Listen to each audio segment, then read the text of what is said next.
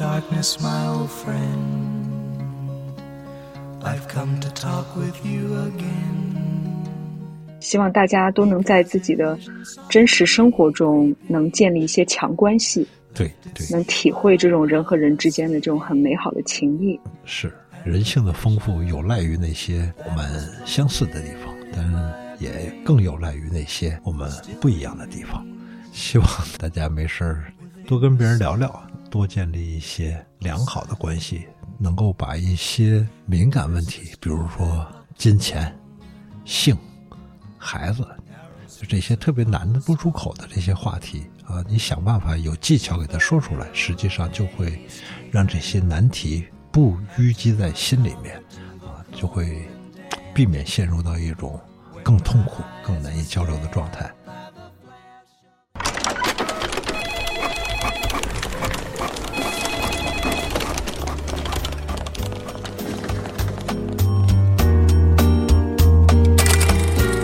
欢迎收听由荔枝播客独家制作播出的苗师傅读书会。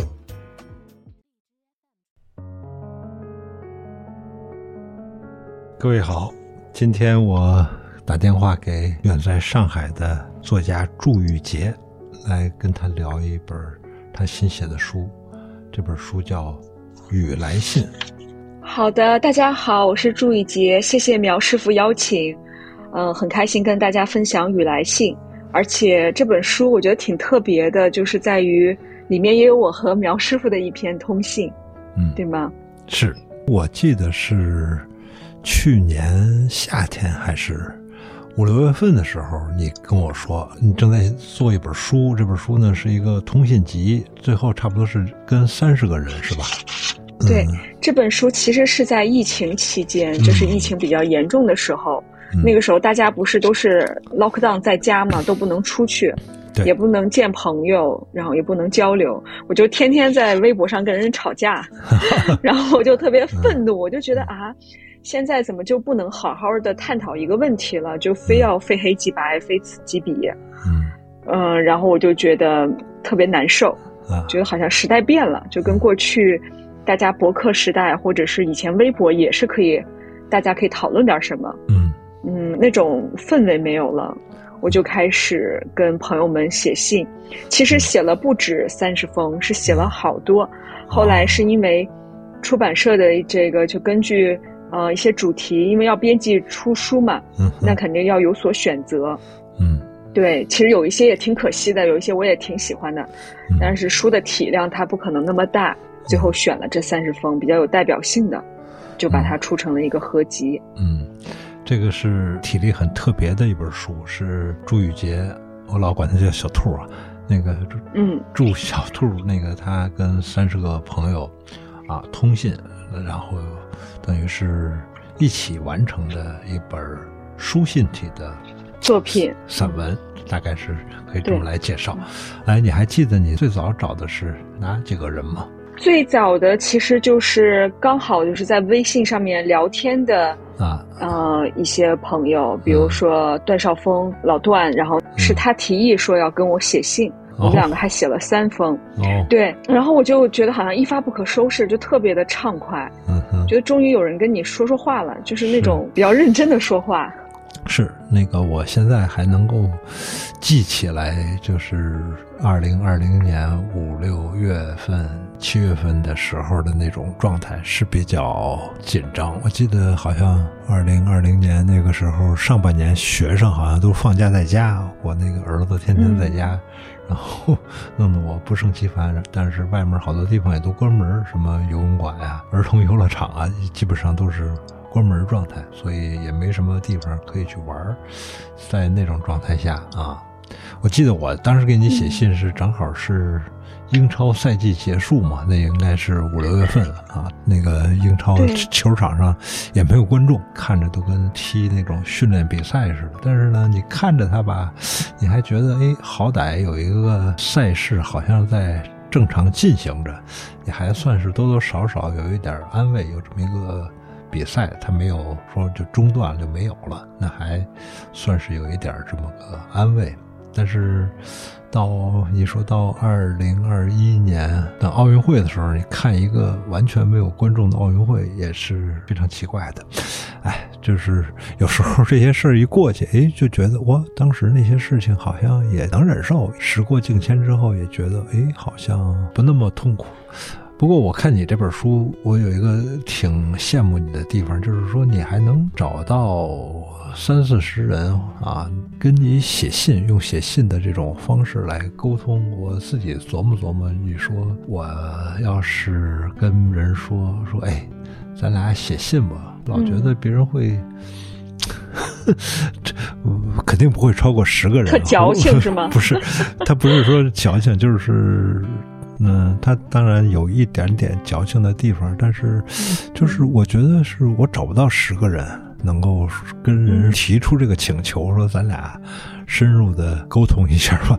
好多时候好像就是没有这个上下文，没有这个语境，你贸然的说咱俩写封信，说说话，反而觉得有点唐突。你不觉得就是说大家现在都是见面越来越客气，但是那个实际上又有点竭力避免啊更深层次的交流？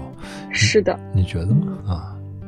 对你说的这个，大家竭力避免更深入的交流，我其实这些年是有这样的感触的。嗯，所以其实心里面也有点失落吧，觉得过去那种环境，就是比如说我刚当记者的时候，苗师傅、石康你们都在北京，那个时候大家在一起，好像特别的没有界限，就是边界性没有这么强，就非常的亲近。现在好像很难再有这样的一个感受了。我是一个就是。喜欢有事儿说事儿的人吧，我很少就是在朋友圈给人点赞。我觉得就是不停的给人点赞，然后赞美别人是一件特别谄媚的事情，就特别难受。反倒是我觉得我们写一封信，可能让我还稍微舒服一些。有很多是我先主动写给别人嘛。我觉得我自己以前是一个特别天真。就是我从小是一个特别天真的人，我都觉得每个人都特别好，每个人有好多优点。我觉得我特别真诚，我觉得人家不应该讨厌我吧。我有的时候以前是有这样一种想法，但是这几年随着受伤害什么，有的时候就是，呃，高估了这个别人的接受程度，稍微好一些。但是我觉得写信，我是特别的真诚的去邀约，然后也是很真诚的把我的想法跟人去分享。嗯，我总觉得，嗯。如果他也是一个很诚挚的人，他应该会理我吧。如果他实在不理我，我自己就会想，人家肯定有别的什么事情。但是刚才苗师傅你说你那个跟我写信的时候在看球，嗯，我觉得这个细节特别好，因为你也写进了这个信里面，就是说明每个人在写书信的时候，他这个状态跟你写其他文章不一样。你会特别的把自己当下的那个情感，那一刻正在经历着什么，往往都会成为这个书信的开头。你发现吗？是是。对，所以你会发现写信的时候，都会反映某一个这种很独一无二的一个瞬间，一个你正在经历的经历。我觉得这个是特别有魅力的。我之前还是在一本书上也看到过，歌德就是称这个瞬间为生命的计时呼吸。嗯，而且特别的美。嗯嗯。是这种瞬间很好玩，就是，嗯，小说家和心理学家都特别在意让你捕捉这种生命中比较有细节的这种瞬间。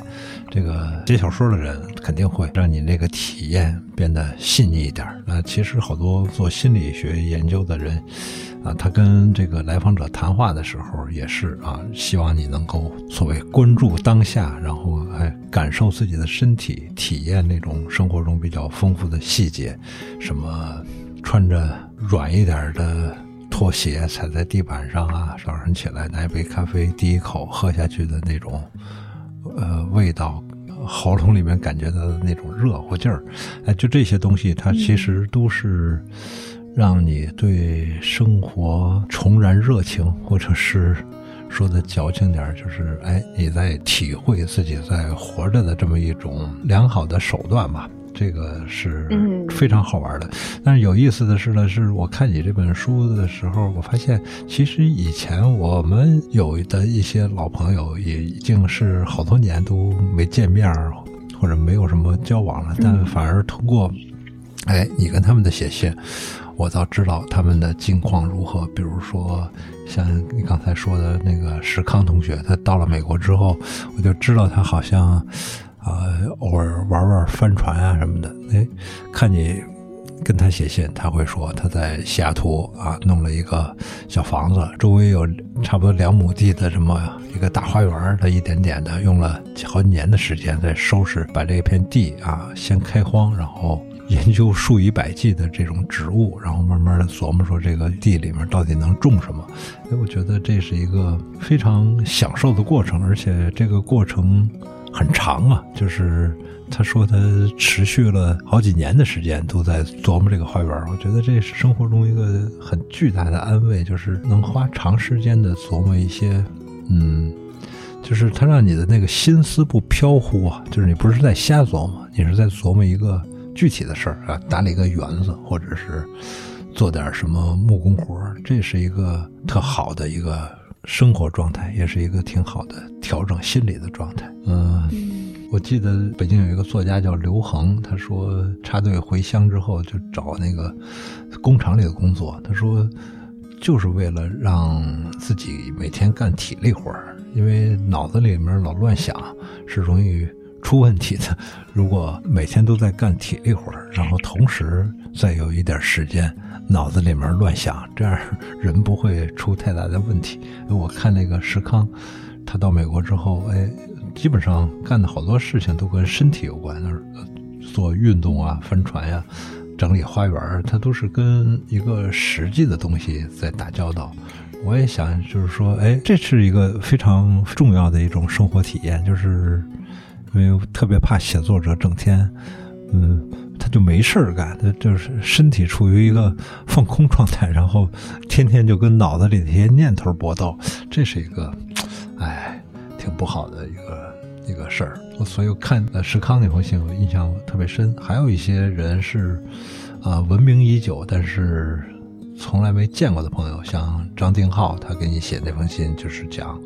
对于某些人来说，写作是一件困难的事儿。这些人就是作家，他也讲这个写作中的困难。我也觉得，哎，哇，这些事情有时候，有时候好像怎么说呢？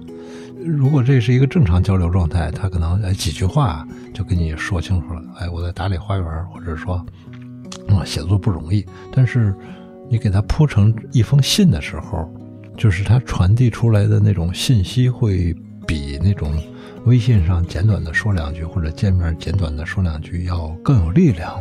呃，可能是我比较迷信这种文字的力量我不知道你觉得，就是这种写成文字和啊，你只是在微信上写那么几句话，或者是电话里说那么几句话，它那个特别不一样的地方，你能体会出来吧？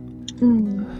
我自己通过写信，就是深刻的感受到，嗯，其实我们对每个人的了解都特别的片面，嗯，就是很多人会觉得我在朋友圈或者在微博上看到一个人在做些什么、谈些什么，你以为就了解了他的全部，嗯，其实完全不是。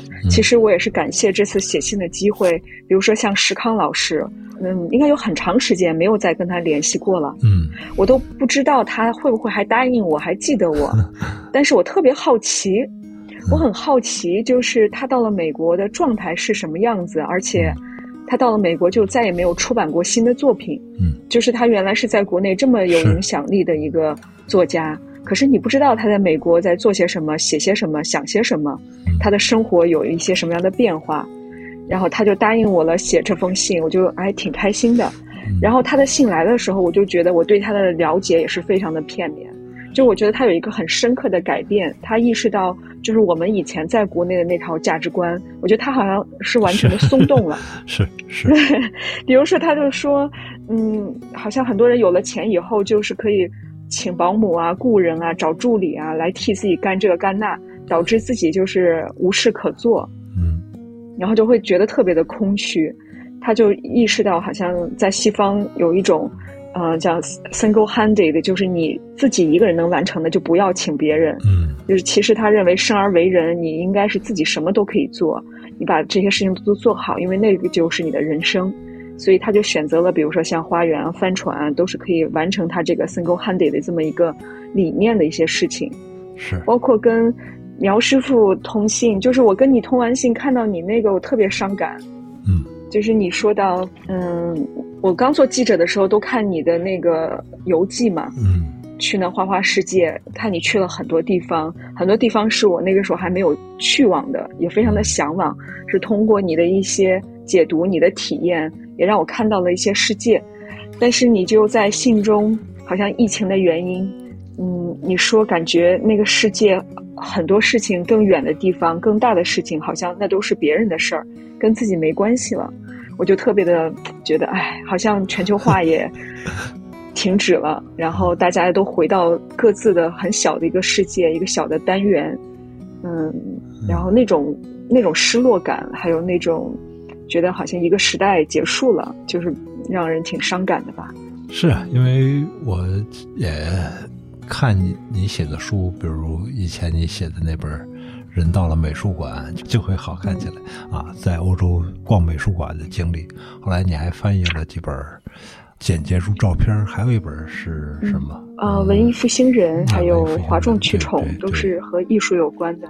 对，那是想哇，那些美术馆，或者是足球场，或者是说的庸俗点儿，呃，一些商店，或者或者哪怕就是巴黎街头、伦敦街头，哎，你都想着说，哎，不知道什么时候再去了。而且，即使过几年有机会再去，好像也跟以前不太一样啊！这都是是，这都是唉，嗯呃，挺好玩的。是因为有了社交媒体这东西之后吧，我觉得我以前看过一本书，他分析说，其实人们是有强关系和弱关系的。社交媒体呢，会让我们有很多弱关系哈，点个赞或者是互相关注一下，但实际上那种强有力的。强关系，呃，真正特别亲密、能够深入交流的那种强关系，实际上是在减少的啊。这个挺好玩的。你的有一封信里面也说到你对这种社交媒体的这种反应，比如你说，如果一个人不在网络上发言了，那可能很快就会被忘掉。这个是。但你如果继续发言呢，又很可能就有点多多少少带有点表演者的特质哈，就是说的粗俗点，我们拉点广告挣点钱。哎，你有这种担心吗？我觉得你在社交媒体上处理自己的形象啊，什么都还是挺得心应手的。你难道会 也没有了？都会。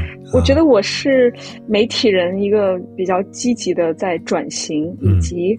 我现在有一些工作，好像跟社交媒体或者是跟媒体没有关系，我就特别开心。就是关上手机，我可以养活自己了。就这个状态，我觉得挺让我有踏实的。好像网上的很多东西，你还是觉得有一种 in danger，就是你总觉得有处于一种不稳 定的、危险的状态。对，嗯，你说的太对了。对你，比如说我这个播客从二月 二十二号开始做。到做完你这一期，差不多就是结束了，正好九个月的时间。哎，这它未必能成为一个长久做下去的一个事情。然后我自己可能也想着说，哦，我要休息一阵儿，干点那种关上手机的事儿啊，写点书啊。就是它实际上是一个相互调整的状态吧。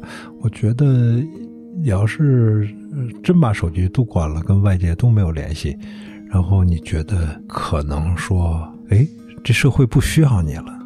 那其实一个人也还是需要一点点社会和外在的认可嘛。你没有这个认可，你就说我是就自己干这事儿，好像也不太容易。可能对于一个作家来说比较容易，但对于我们都是原来曾经做媒体的这种媒体人啊，这个转型好像，嗯。不是特别容易啊，那种想听到一些掌声，听到一些反馈，然后感觉自己被这个社会需要，我觉得这也是一种非常正常的心态吧。嗯，好，不知道，嗯，你以前是否看过哪些书信集被你视为榜样，或者说曾经激发过你的哪些人生理想、写作理想，比如很多人都看过的傅雷家书或者别的什么书信作品，你印象比较深刻的有吗？印象深刻的还挺多的。我去年读了一本叫做《爱书来》，呃，是杨之水和古灵之间的，就是两个学者的一个通信。嗯，那个状态我觉得很好。他们两个二十多年了，就是像亲人又像朋友，相互的提问，然后。知道就是那种状态，二十几年，然后知无不言，我觉得哎，好棒啊！就是那种君子之交，是而且那个是能够在知识生活上能够对相互促进啊。还有吗？还有就是我发现很多艺术家，比如说像梵高，就是他的书信很有名嘛，就是你根本不知道梵高的真实想法是什么，但是他给弟弟提奥，还有给他的这个妹妹写信的时候。他会真实的写出，比如说他给他妹妹写信，那个时候他刚到巴黎，看到印象派团体在做的展览，刚开始他是完全不能接受，因为跟荷兰的这种海牙画派相比，荷兰的绘画是如此的优美，那种高雅古典，到了印象派那种，他就觉得特别的粗鄙。然后包括他在跟弟弟，还有跟这个高更的书信中，你可以看到他那种对艺术的热情。是，就是这个人，就是像着了魔一样的，他满脑子全都是想的是艺术，看到了什么都是画面。是，这个是让我挺感动的。嗯，还有就是我自己，因为做这个书，后来又去读了很多，就是和书信有关的，什么书信中的世界史啊，见信如晤啊，就发现其实书信它特别丰富嘛，它就除了私人书信以外，它有很多什么政治功能的，有一些。呃，求职信啊，情书啊，公告，就是那些东西，外事交涉、战争宣言，嗯，以及我自己还收藏了一些小的书信。嗯，我在那个书里也有分享，就是我在偶然间在二手书店，嗯，嗯，我收藏到了一封是重庆机械厂的一个工人写给上海钢铁厂的另外一个工人的那个书信。哦，那个很感动，那个是一九八二年，就看他落笔的那个时间是一九八二年。距离现在已经有四十多年的时间了，嗯，那个纸张都已经发黄了，真的是薄如蝉翼，我都特别小心翼翼的打开，结果你知道它里面讨论的内容还特别有趣，就是两个人先是关心彼此的身体啊，然后很认真的就是谈起了古典乐，嗯，谈到什么柴可夫斯基啊，呃，施特劳斯，嗯，然后还说就是要拜托对方。呃，用录音机帮他去转录这些音乐家的磁带。嗯，哎，我觉得那个时候的人的生活太美妙了。就是四十年前，一个在重庆机械厂，一个在上海钢铁厂，他们通过书信去交流古典乐，还要相互帮忙去录磁带。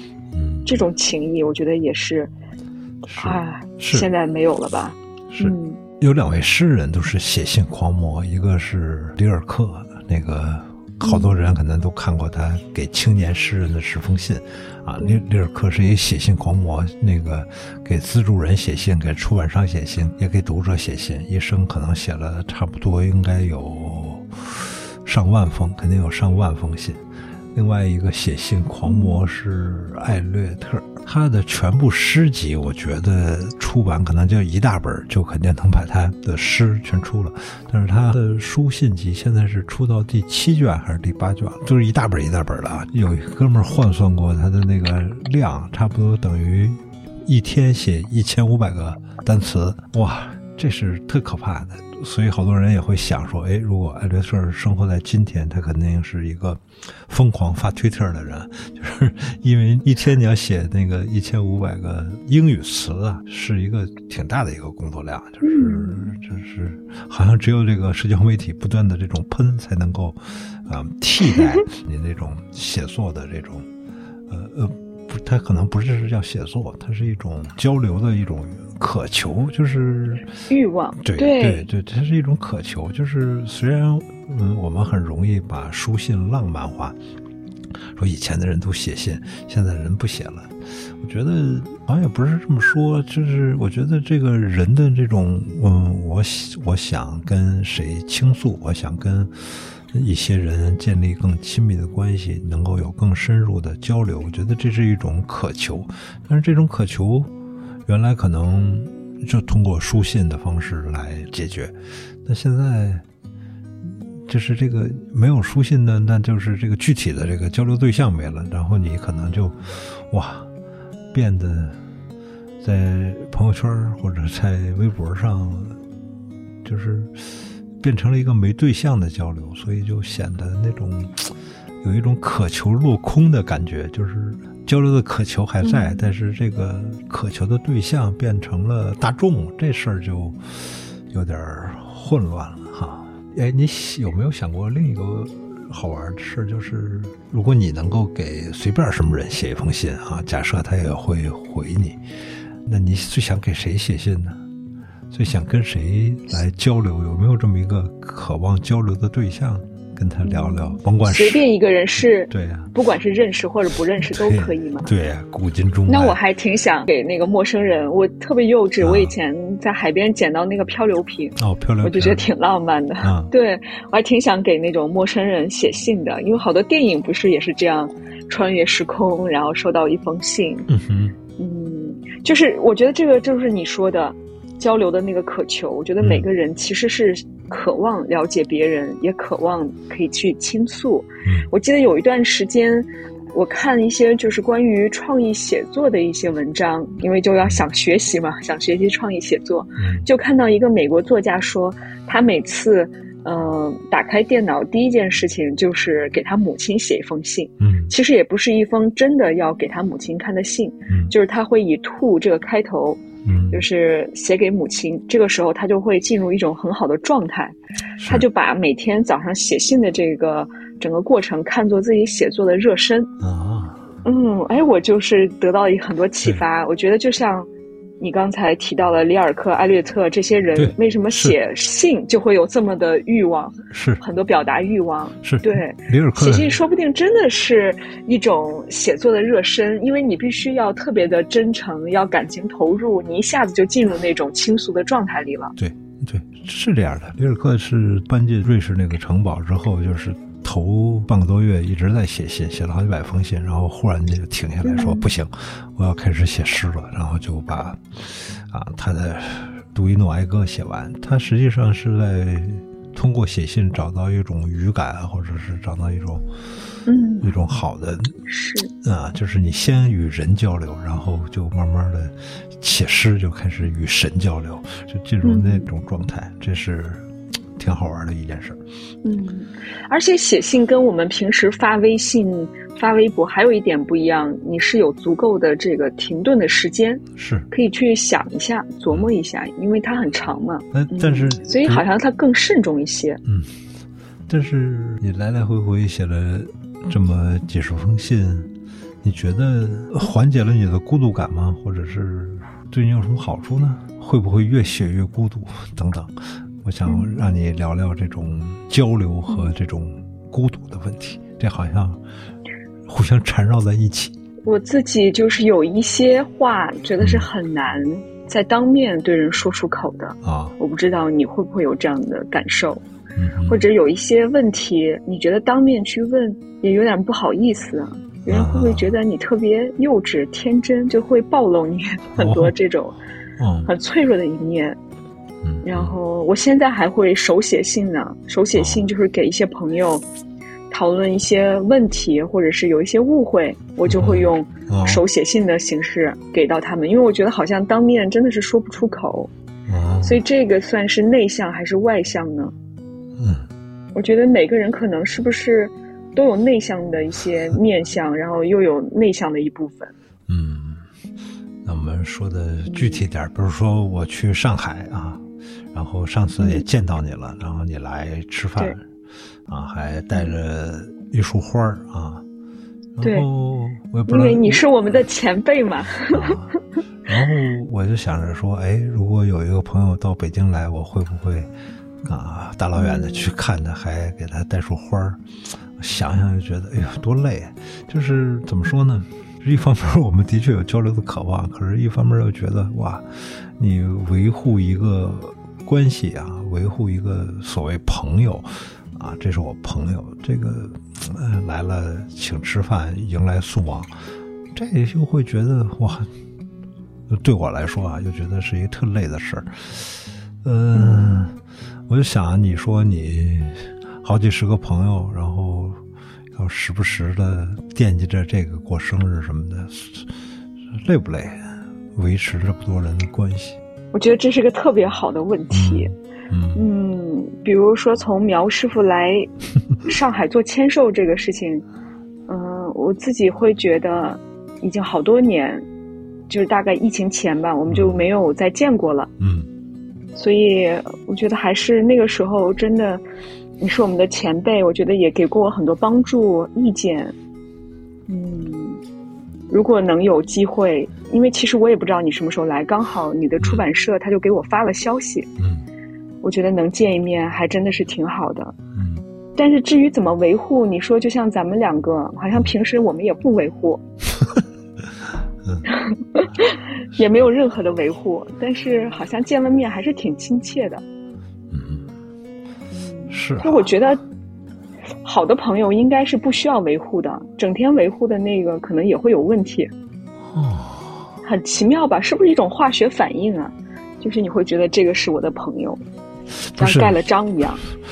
嗯，我曾经有一年看了一本那个书，它是可能是我当年的那个心情略有些抑郁的时候看一本书，他要求你说一定要在新的一年里面认识五十个新朋友。这个朋友的定义应该很宽泛啊。我当时真是把它当成一个那个新年志愿来给他写下来的，说，哎，我到那个年底。算一算，一年下来能不能认识五十个？其实是很难做到的。最容易的是你工作见一个什么客户，然后建了一个微信群，当面拉群，然后一下好像都认识了五个人、八个人。但是如果这项目没推进下去，这个也就根本就不算什么，或者是说你不把这些工作上的伙伴关系当成新朋友，你要想在生活中认识说。五十个有意思的人，你别说五十个了，十个、五个都都挺难的。但是我觉得这里存在一个问题，就是你微信拉一个群，那个就真的是朋友吗？那你甭管，你只不过是 就反正拥有了他的微信嘛，就是新认识一个人嘛，就是你起码要新认识一个人啊，这个事儿挺难的。但有时候，嗯，你知道，如果老是老朋友哈。我现在这岁数肯定是老朋友多，但是呢，老朋友就特别容易陷入那种尽在不言中的尴尬处境，就是好像也没什么话说，坐那儿喝点闷酒，或者是一块儿干点啥呢？比如我现在可能最好的朋友可能还是大学同学，但是大学同学，你说我们都这个聊了快 三十年，还能说啥呢？除了一起吃吃喝喝，也就不知道。再多说些什么？有意思的是，其实喝酒倒的确是一种那个男性之间比较重要的交流方式。男男的坐那儿，我喝一杯，都在酒里了。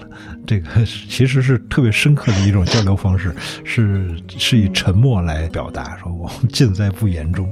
哎，有没有那种属于女性，就是两个女性之间特有的一些什么交流方式呢？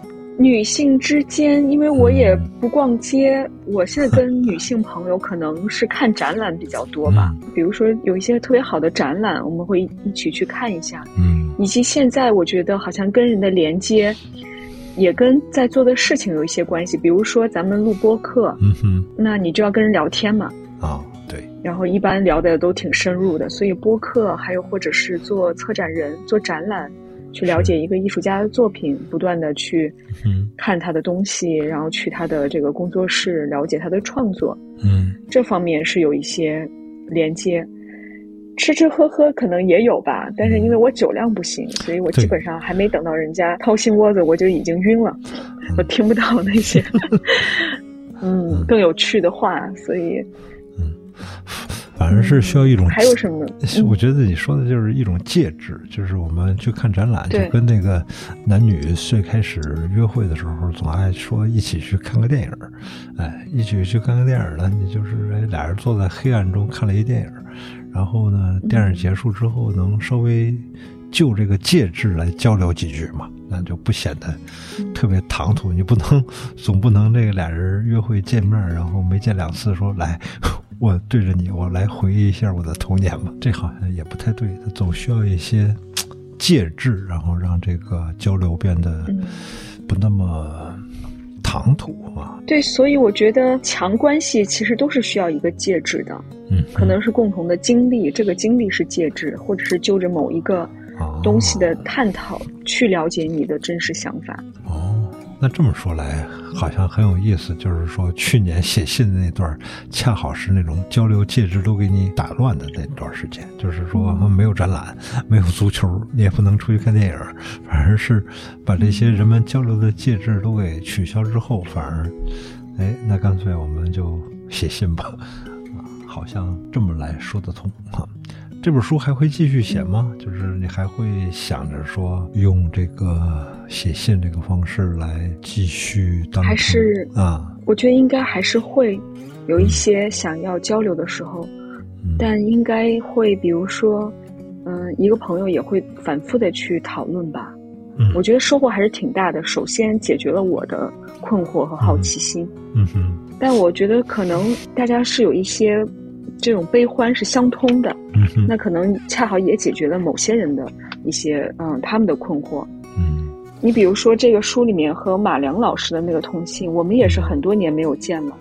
当年我还跟他一起就是创作过一组作品，嗯嗯，然后是我请了诗人来写诗，他做了影像。我其实也想通过这个想了解他现在的一些变化，因为他又当了爸爸，然后他自己的创作也发生了很多改变，觉得好像。挺好的，对于每个人来说都是个回忆。我不知道其他的作者是怎么想的，我自己的感受是挺温暖的。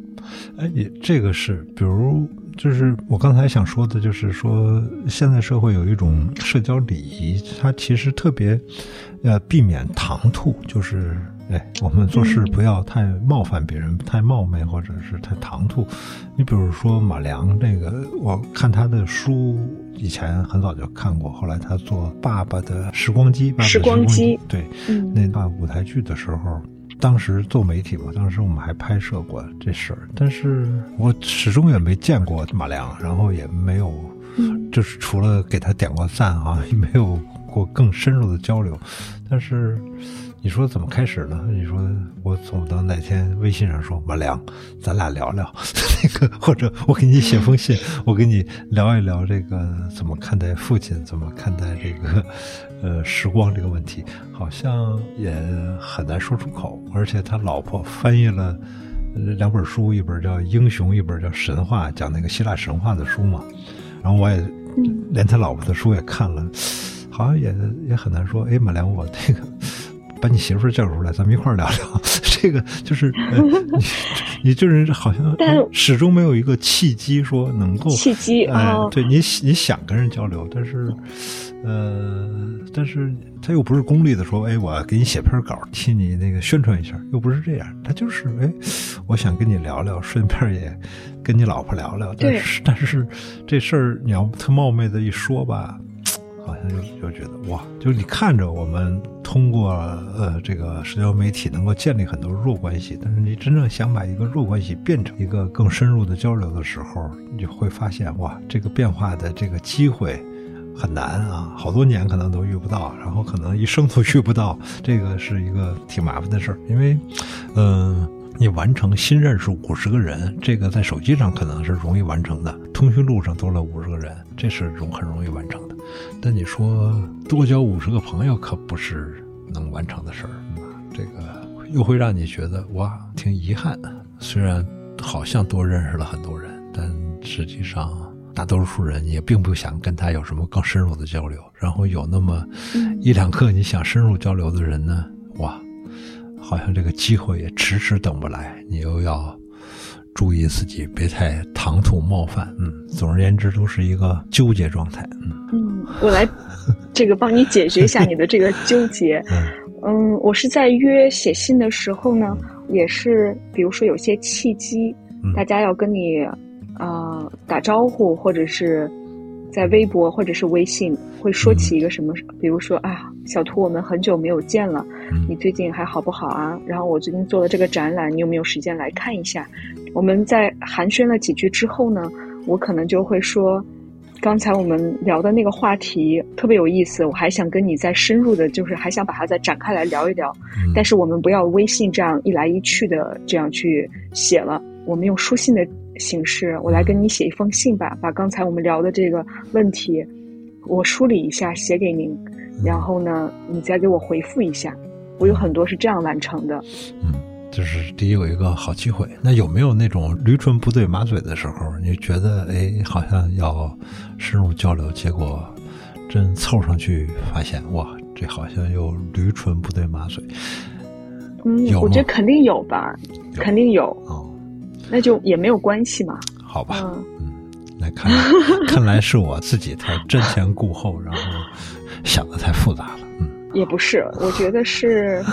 嗯现在有点儿就活开了，就是，嗯，就是你在网上冲浪也十几年了，对吧？然后你也会有一些批评声，一开始特别的玻璃心，觉得我挺真诚的一个人啊，为什么要这样说我？为什么有这样的误会？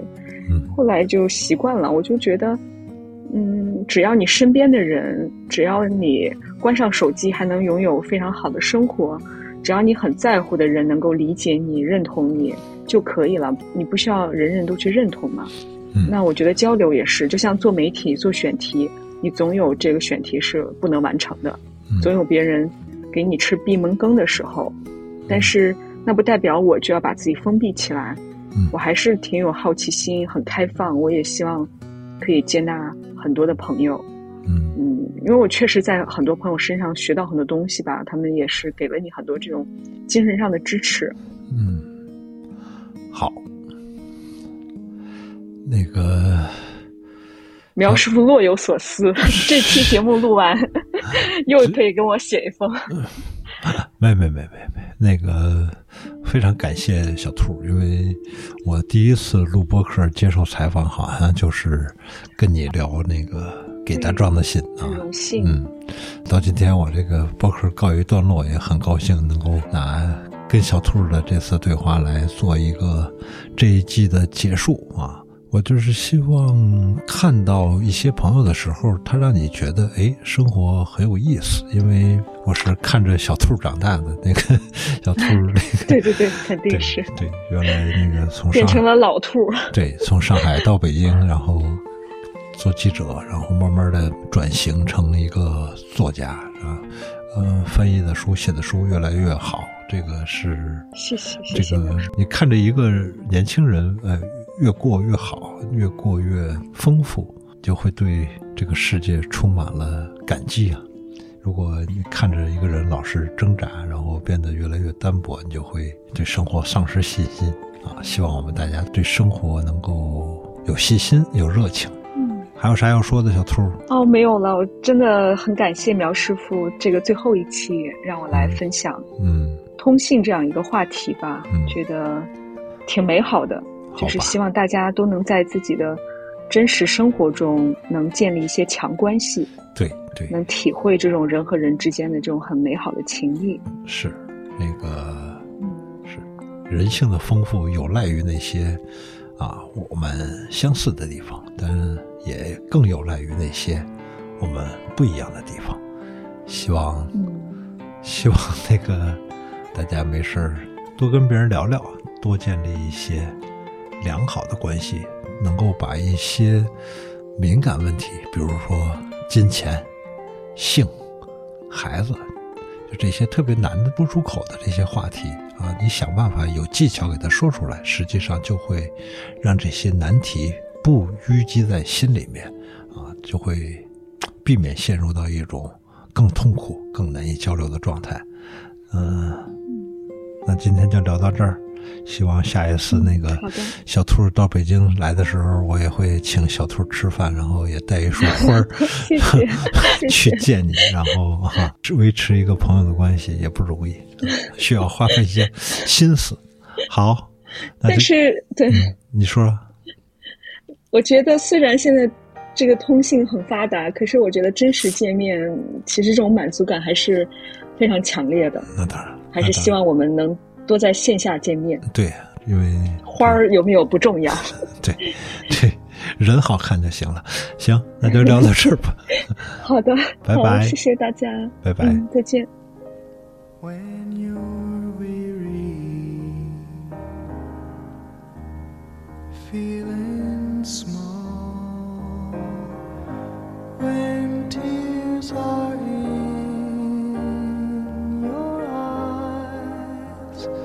啊